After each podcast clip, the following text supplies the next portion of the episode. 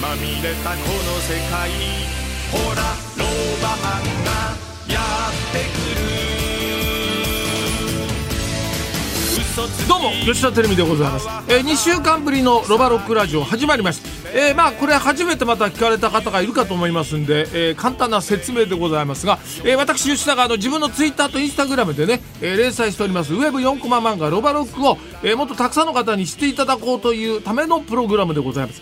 えー、私は残りの人生をかけて手掛けております、えー、単行本第1巻がですね、えー、好評販売中のロバロック。えー、これはあの最終的にはアニメにするべくですね、えー、リスナーのあなたのお力も多分にお借りしながら、えー、1年が経っても終わりが見えない侵略戦争。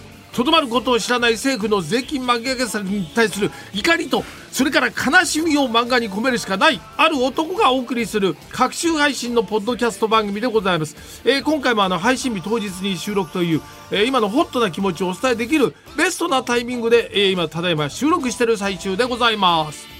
はい、作家の西見でございます、はい、よろしくお願いします。よろしくお願いします。ロシアがウクライナに侵攻して1年みたいな感じで、ね、各局特集やってますけどやってるけどね。本当全然終わらないです、ね、うん、でもなんかああいう特集やってるスタンスがね、うん、まあ誰かも言ってましたけど、うん、なんかあのー、いわゆるネットのああいうなんかゲーム感覚みたいなところが出てきちゃうと、うんはい、なんかやっぱりなっていう感じはするよね、はい、うん、そんなもんじゃなさそうだからさ僕も経験はしないけど戦争はね、はいはい、絶対ダメだと思うよ。今やばいよ本当にね。うん、タモリさんがやっぱり新しい戦前って言ったのはね、うん、相当いろいろ広い範囲に影響を与えたと思うよね。なんかやっぱ始めるより終わらせる方がやっぱ難しい、いやそうだよね、うん、だってみんな正義だって言いながらやり始めるわけだからさ、うん、正義なんかないからね。テレビさんプーチンに言っといてくださいよ多分テレビさんの方が年長者なんですかプーチン本当にね。その辺にしとけって。本当だよな。ね。ね。どうなんだろうね。じゃあなんかその他に。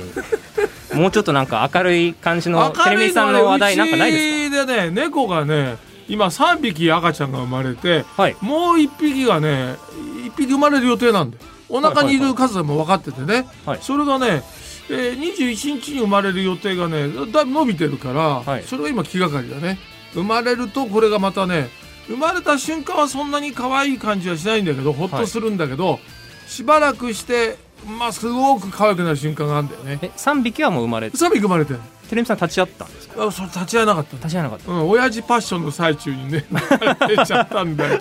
そうなんです。それもねだいぶ遅れてね。えー、それはだからバレンタインデーに生まれる予定が18日にずれ込んだっていうね、えー、きっかけじゃない感じで。うんまあまあね。猫の出産とかって見たことないから分かんないんですけど、ね。生まれて、うん、それですぐ立つんだ。それとも小鹿みたいな感じでプルプル。そういうね修羅場だよもうとにかくね、えー、へその緒がついてるわけ。よで胎盤っていうのもついてるからで胎盤とまず胎盤とつながってる部分をうまく切り離して、はい、親が普通やれるんだけど、うん、あの頭数が多いとなかなかねもう疲れ切っちゃってるから。人間がやってやんなくちゃいけないわけで膜に包まれて赤ちゃんが出てくるから、その膜もね破ってやんなきゃいけない。親がやるんだよ普通はね、はい、だからもう最初はもうね大変でした、ね、やっぱり人間に近いっていうか、うん、ああいうの見ると、うん、命っていうのはすごい大変なことなんだよっていうことを実感する。プーチンにやらせたいね。あ。猫の。それがいい、うん、プーチン野郎戦争戦争やってなくて そうそう。猫の出産に手伝いと、そういうことだね。そしたらバカバカしくなりますね、まあ、やってること本当そう思うよね。いいと思います、はいはい、そしてね今回、はい、まあ、通常回、まあ、ゲストなしの通常回なんでございますけども、ね、まあ、最近はロバロック一巻の発売にあたって、えー、共同作者の滝波先生に来てもらったり、はいうん、そして前回は、えー、単行本発売の立役者でございます漫画家イラストレーターの近藤浩二さんに来ていただきました、ね、面白かったですね、ね、そもそも俺のワン風だったっていうのも初めて知ったからね、はい。うん、テレミチルドレンだった実は、うん、それは知らなかったからね。あの近藤さんの漫画家人生。山あり谷あり。いやいやいやすごいよね。ジェットコースターのような漫画家人生がいろいろ聞きまして、うん、あのまだねあの聞けますんで、ね、まだ聞いてない人は過去回ちょっと聞いていただきたいなと、うん、お気になっていただきたいと思います。ね。でまたね最近なんか気になる話題がありまして、うん、はい。テレビさんどうやら春から新番組やるんですか？そうですねこれがね。はい、うん、お天気のりくんと、うん、だからずっとレコメンっていうのがね11年やってたのあれ。ね。異様だよね。若者向け番組で11年ってまあまあ深夜放送はあるけど、うん、あの俺がやってた「てるてるワイド」の時間帯なんだけど、はい、あそこの時間帯10年以上やった人って乗組ぐらいしかいないんじゃないの？マジに、うん、あんま聞いたことないですね。結構目まぐるしくほら若い人好み変わっていくからね、はいはい、俺が6年半だったからね、うん、倍近くやってるから異常なやつだね、うん、よっぽどなんか代わりがいなかったのかさ。そういういやいや本当に。どうなんだろう。いやいやそれもあるでしょ。あ、うん、いろいろだと思うよ。なんかもうずっと、まあ、まあ、のりさん自体、まあ、レコメン2代目パーソナリティって感じなんですけども、うん。うん、え最初誰だったの？最初砂山慶太郎アナウンサー。砂山だったんだっけ？はいレコメンダー慶太郎が砂山短かったな、はい、あの覆面をかぶって。そうだなあの覆面が失敗だね。いやいや。あの時間帯あのスキンヘッドにした斎藤和美っていうのその前にいたりとかさ、はいはいはいどうしてまあ、俺でもそのね頭反るのはあんまり賛成じゃなかったけどいろいろあの頃はなんか意見求められてさ、うん、なんか話なんかしたことあったけどね。でもてるみさんが、うん、その砂山アナウンサーのこと忘れてるぐらいもうレコメンといえばのりさんと、うん、もうそうだね。だって11年やられちゃったらさ、はい、もうライフワークに近いじゃん、はい、ね、うん、あの文化放送の定例会見で、まあのりさんが出ましてですね会見に、その新番組の「てるのりの悪ノリ について、うん、ダサいタイトルだよね「てるのりの悪ノリ」って早口言葉みたいじゃん。言いにくい言葉みたい、はい、で答えてまして、うん。どうまあのりさんが言うにはですね、うん、この番組始めるにあたって、うん、その文化放送文化放送の上層部から、うん、あのテレミさんにとどめを刺してくれというふうに頼まれたと言われてるらしいんですけど、テレミさんどうですか？受けて立ついやいや受けて立つとかいうことじゃなくて、いいんじゃないの？それで。だからやっぱりなんか一人喋りの時にはさ別に相手いないわけだからね、はい、聞いてる人とあとゲストが来るっていうのを、まあいじくったりするわけだけど、はい、人でやる時はまあある意味プロレス的なものだよね、はい、うん、それは過去にもそういう番組は俺も経験してるから、うん、いいんじゃないの？それで。俺だって別に言われてないけど踏んづけてやろうと思ってる 俺はお互い様だから。だから。いやそれで盛り上がらなかったらダメでしょやっぱね、うん、文化放送的には、うん、よし。吉田照美まだまだいけるぞ、うん。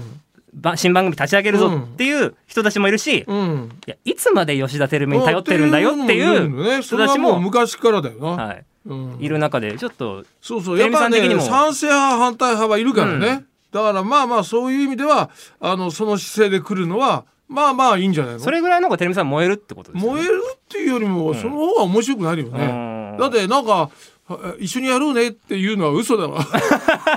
一緒にやろうねって嘘っぽいじゃん。まあ、仲良くやろうよっていうのは嘘っぽいじゃん、うん、ね。ましてそういうタイプじゃないじゃんのりくんっていうのは、だからなんか少年は悪そうな感じするもんね。でもね。善人なのかなっていう感じも若干漂わせながら油断できないやつって感じだよね。テレテレビののりさんは、うんすごい多分ニコニコしてて好感度高いタイプ。高いの？ラジオを聞いてる方からしたら、まあ、腹黒い部分とかもまあ腹黒そうな感じはするよね。俺より腹黒そうなタイプじゃない？タイプ的には。あそうです俺は腹黒そうに見せないようにしてるヒールだからさ、えー、ちなみにこれね、うん、まあちょっと言える範囲でいいんですけど、うんテレビさん新番組っていうのはいついつ頃打診があったんですか？いつだったかな？もうちょっと記憶が定かじゃないけど去年末かな？になんとなく。いや年明けかな？年明けぐらいに。わかんない。そそのあたりじゃないのかな？で最初聞いた時は、うん、どどう思いました？率直に。いや別に新しい番組やらせてもらえるのありがたいから、うん、いいですよって感じだよね。ああ別にあまうん、まだやんのかって感じではない。いやそれだったらこういう仕事もやんないでしょ。おお、うん、マジに、ね、あのなんだろうな。自分の感覚的にそうあもうっていう気持ちになったらもう仕事やめた方がいいと思うよ。なるほど。それは絶対無理だと思う。現役でやってる以上は。だってそんなに面白いことが待ってるわけではないんだよね、うん、面白くしたいなって思って挑むわけだから。なるほど、ね、うん、みんなそうなんじゃないの？だってそれが楽しいあのね、うん、場所になるかどうかっていうのはやってからの勝負だからね、はい、そういうのが分かりながらあの話を持ってきてもらった時は何かやりたいという気持ちがないとね、うん、新しいことをやりたいっていうのが、うん、やっぱそこになかったらやる意味ないもんね。まああの、うん、誰でも誰でももらえるチャンスじゃないんで、うん、せっかく打席が回ってきたら思いっきり振ってやろうまあ振ってやろうっていうのは常にあるよね。だからやっぱ狙いは逆転サヨナラ満塁ホームランでいつだってお、うん、その気持ちがなかったらダメでしょ。かっこいいですね。いやいやそれは大切だよね。でもそれは果たせないことが多いんだけど その気持ちがないとね。なんかこう世間的にはもうてるみさんもう一回上り詰めたんだから、うん、って思われなんか上がった人みたいに思われる可能性もあると思うんですけど。上り詰めるってことはね結局自分の中ではないんだよね。あそうだから常に現在でしかないからさ、だから振り返ってみるとああの時良かったのかなっていう感じと良かったよって結果が出る瞬間もあるわけじゃん、うん、だけどそれってもうすぐ過去になっちゃうわけなるほど。そうすると明日は分かんないわけ常に。この世界はね、あかっこいい言い方するとあやっぱやっぱ見えないのが面白いよね。うん、だなんか面白いことができるんじゃないかなっていうそれだよね。うん、うん、それをあのもらえることはすごくありがたいってことだよね。うん、それしかないよね。まあ、現役でやってる以上は毎日、うん、第一先輩後輩っていうのは結局ないもんね。あそうですね、うん、だからなんか先輩後輩っていうふうにまあまあそれは意識の上ではあるけど、うん、実際にマイクの前だと先輩だからどうのこうのっていうことはさ、うん、成立しないじゃん、うん、それで先輩に気遣ってるっていうのが面白い見せ方もあるけど、実際はそれは見せ方だ問題だからね、はい、あ本質的には同等だと思ってやるわけじゃんみんなね、はい。うん、じゃあお互いちょっとバチバチした感じもいや多少は？まあもう過去ねえっ、ー、と一回ゲストに呼んでもらったのかな、はいはい、レコメンでね。でその後はなんか文化の特番かなんかでやった時に、うん、あこいつはちょっと一癖も二癖もあるやつだなとは思ったね。うん、あの通り一遍で分かるタイプじゃないよね、この人どういう人かなってのは分かりにくいタイプ。なるほど、うん、だからなんかつかみにくいかな。てるみさんの思ってる通りにいかない感じ。うん、だからやっぱり柔道五段っていうのがね、はい、なんか俺は柔道やったことがあるから、強いやつなんだろうなと思うよ、相当。てるみさん柔道やってたんですやってたよ。だから柔道部すぐやめちゃったんだよさ。俺はね、2、3週間でやめた。もう、だってああいうほら、あの、のりくんみたいにあの、首のない、耳がもうなんだか潰れたような人ばっかりいるところでさ。帯の色もし白、うん、白の。白のままだよ。なんか、あれですね、会見でのりさんが、今柔道よ4段なのかな？でももうすぐ5段を取るらしくて、うん、あのそれもテレミさんにとどめを刺すためですみたいな感じで、うんうん、なるほどね、まあ、テレミさんはラジオでは使えないからね、はい。テレミさんを生放送で見とる番組にしたい。あそれは幸せなことだよね。もし見とってもらえたらね。いいです、ね、自分でこうあ今見とられてるなと思う瞬間ってなかなかないからね。はいはい、はい、俺は素晴らしいでも、てるみさん的にも。いや、俺も、あの、まだまだ負けないよいや、やっぱ急所は狙いたいよね。あのね、この男はなんか、正攻法で来そうじゃん。はいはい、反則は使いたいよね、こっちはね。だから、てるみさんとお天気のりさんっていう、うん、結構、マンパワー強めの2人でしかも世代が全然違うっていう、ね、この組み合わせがあいついくつなの？50ぐらい？いや50は言ってない。44ぐらい。かな。44ぐらい。ははでもまあアラヒフに近くなっていくわけじゃん、うん、ねそうだ親子だね。って考えたら年齢的にはね。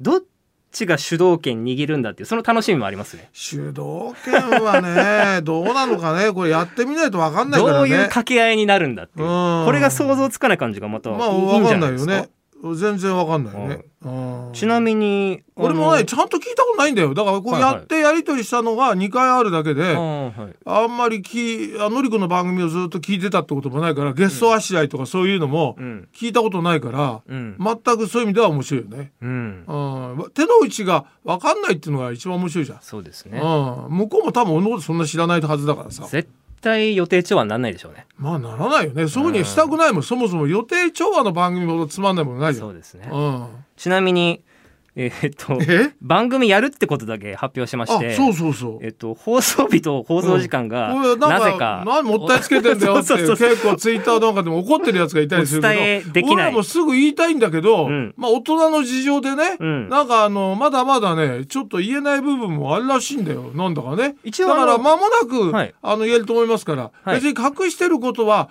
そうなんか意味があってっていうね悪い意味は何もないですから、はい、ね生放送ということだけは。確かですから。それは確かなんですね。確か確か。じゃあどどこにで帯かなっていうふうに言ってるでしょ。帯ではないってことは言っておきましょう。あそれ言っちゃっていい。まあいいでしょ。いいかもう。帯じゃないでしょ。だって今帯で引っ張ってどうすんだよ。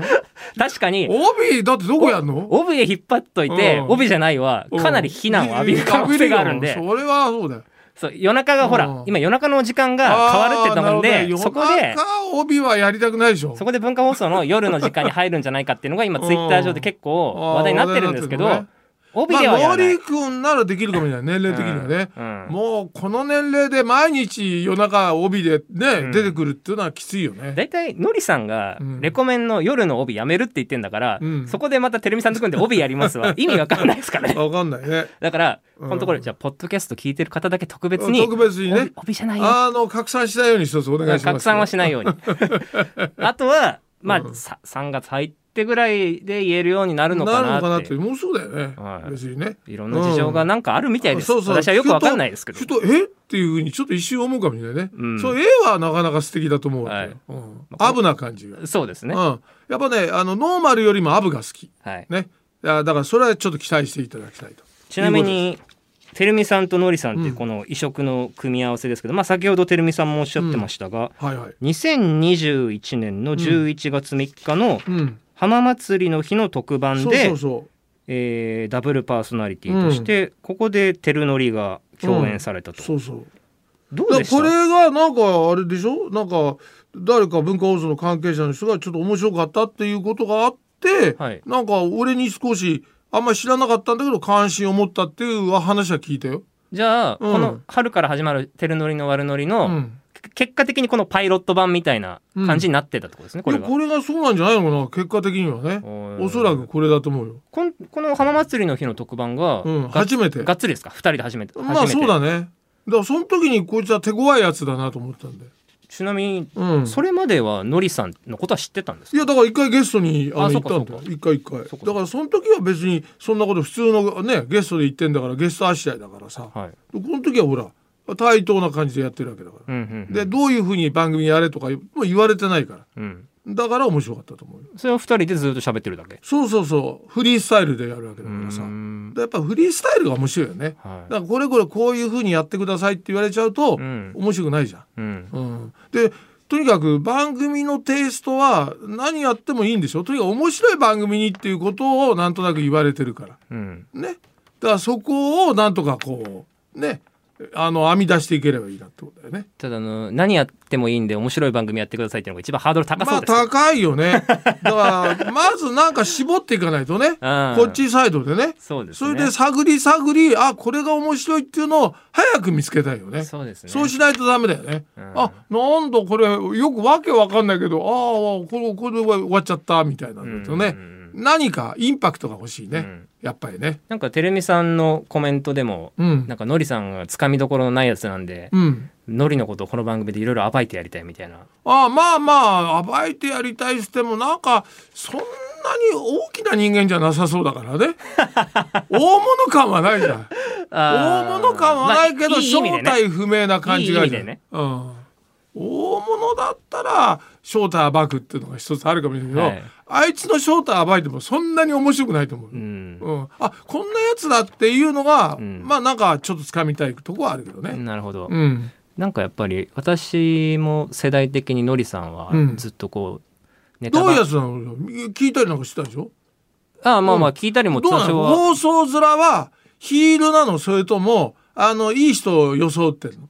いい人風なの？えー俺はどっちかっていうと、うん。あのバカかあヒールかっていう方に寄りたい人間だから。いいい人のイメージですけどね私はどっちかというと。ああじゃあそいつは許せないな。いい人を装うやつなんかねはダメだ、特にテレビだと、うん、ずっとなんかニコニコしてるイメージがああなるほどね。ニコニコしてて、うん。ほんとなんかピエロみたいな。ああでもなんかその裏にはみたいなところまではいかない。と思います。で、ラジオでも、うん。なんかこう五軍リスナーみたいなこと言ってますよね。要はモテない。要はクラスのうん。五軍男子たち、要はモテない男のうん。代表だみたいな感じでみんなついてこいみたいな、あそりゃどう見てもモテる男のタイプじゃないもんね。はい、多分それそのせいで うん、多分のりさんそこは俺と共通項だから。のりさんが多分、うん結婚したことをすぐ言えなかったの、多分そのせいもあるんですよ。それはおかしいよな。そうですよね。なんか生地ちょっと人気あるとか思ってたんじゃないの。だから、こう言うとちょっと人気に影響があるとかなんかバカなこと考えてたんじゃないの。モテない男の代表だみたいなことでやってたから、結婚したことはまだ言わないでくれみたいな感じになってたけど、もう子供も生まれちゃったからもうさすがに言わしてくれみたいな感じであそうなん言ったっていう事情があって。でもねこれねよくあるんですよ。その深夜のラジオパーソナリティファンを騙したんじゃないの？大丈夫？まあそれはでも大丈夫なんじゃないですか。やっぱ愛されて俺の先輩はやっぱファンに手出して結婚した人もいるからね。うん、あれですよ。南海キャンディーズの山里さんも女優の蒼井優さんと結婚されたじゃないですか。で山里さんもどっちかというとモテない男の代表みたいな感じでこう番組をこう作ってきてたので、あまさか蒼井優さんと結婚した時はいやあれはだけどなんかもう一言だけどあいいなとか思ったよね、はい、その時は本人もめちゃくちゃ悩んだらしいんですよ、これを言ったら、リスナーさん離れちゃうんじゃないかみたいな散々。それは彼の場合はだってそういう人気のね、はい、キャラじゃないわけだから、うん、まあ微妙なとこだよねでもね。モテちゃったっていうのが、勲章として輝きすぎちゃうと、うん、なんかちょっとそれはそれでっていうのはあるかもしれないね。今までのスタンスからするとね、はいはいはい、その辺の苦悩まで含めて、うん、全部正直に言ったんですね山里さんは、うんうんうん、本当にみんなすまんみたいな感じで、うんうんうん、ちょっと怖かった言うのがみたいなことをでも俺はこういうことになったって。いい、ね、そういうセリフ言える結婚ってね、はい、なんかいい女と結婚してさ。言ったら、リスナーさんからそんなこと言うなよボスみたいな感じでいつまでついていくぜみたいな感じでちょっとこううるっとするような放送になったっていう経緯があって、でノリさんは多分そこまでには多分なんなかったんでしょうけどまあでも似たような感じになったということで。まあとにかくそういうことなんでご期待をいただければと思いますね。はい、なんかどうですか、改めてどんな番組にしたいみたいな。まあとにかくあれだよね。あの聞いてる人が親とかええとかなんかサプライズ的なことを、うんやっぱなんか受け取ってくれるような時間になったらいいなと思うよね。うん。うん、あとはくだらないとかバカバカしいっていうね、うん、LINE でなんか攻めたいよね。そうですね。うん。だからそんなまともな番組やってもしょうがないからさ。うん。うん、あのほらこの間有有楽町の方で55時間、うん、55周年記念みたいな感じでお祭りやって、うん、往年のパーソナリティがどんどんどんどん出てきて、ガンガン盛り上がってたじゃないですか。やっぱそれぐらいの話題性はそれぐらいの話題性はねえだろ。いやいやい。や、あれはもう歴史と、はい、ね、はい、その人たちのその人脈というかさ、はい、あと記憶、うん、みんな人々のね、うん、そういうのはないまぜになってるからすごいことになるけど、はい俺らのはそういうジャンルじゃないからね。だからまあまああの、うん、今度始める番組が一つあこういう放送のやり方もあるのかなみたいなことができたらいいよね。うん、で今までになかった種類の番組にしたいよね。そうですね。あなんだこれ前も聞いたことあるような番組じゃ面白くないと思うからね。うん、それは狙いたいよね。なんかだから今あんまりさラジオでああれ聞いたっていう番組ってあんま聞かなくなっちゃって。俺らの頃は、あれ面白いんだよあれ。すごくとかなんかいう口コミが強力にある番組っていうのは何個かあったんだけど、うん、久しくないよね。そうですね。うん、そうそう。ただてるみさんが久々にえな生のレギュラーっていうのは新しく増えるというのは久々なんですか、ね、そうだろうね。生はいやいやでも生は普通にやってるのは他局でもあるしね。だけどいわゆるその何？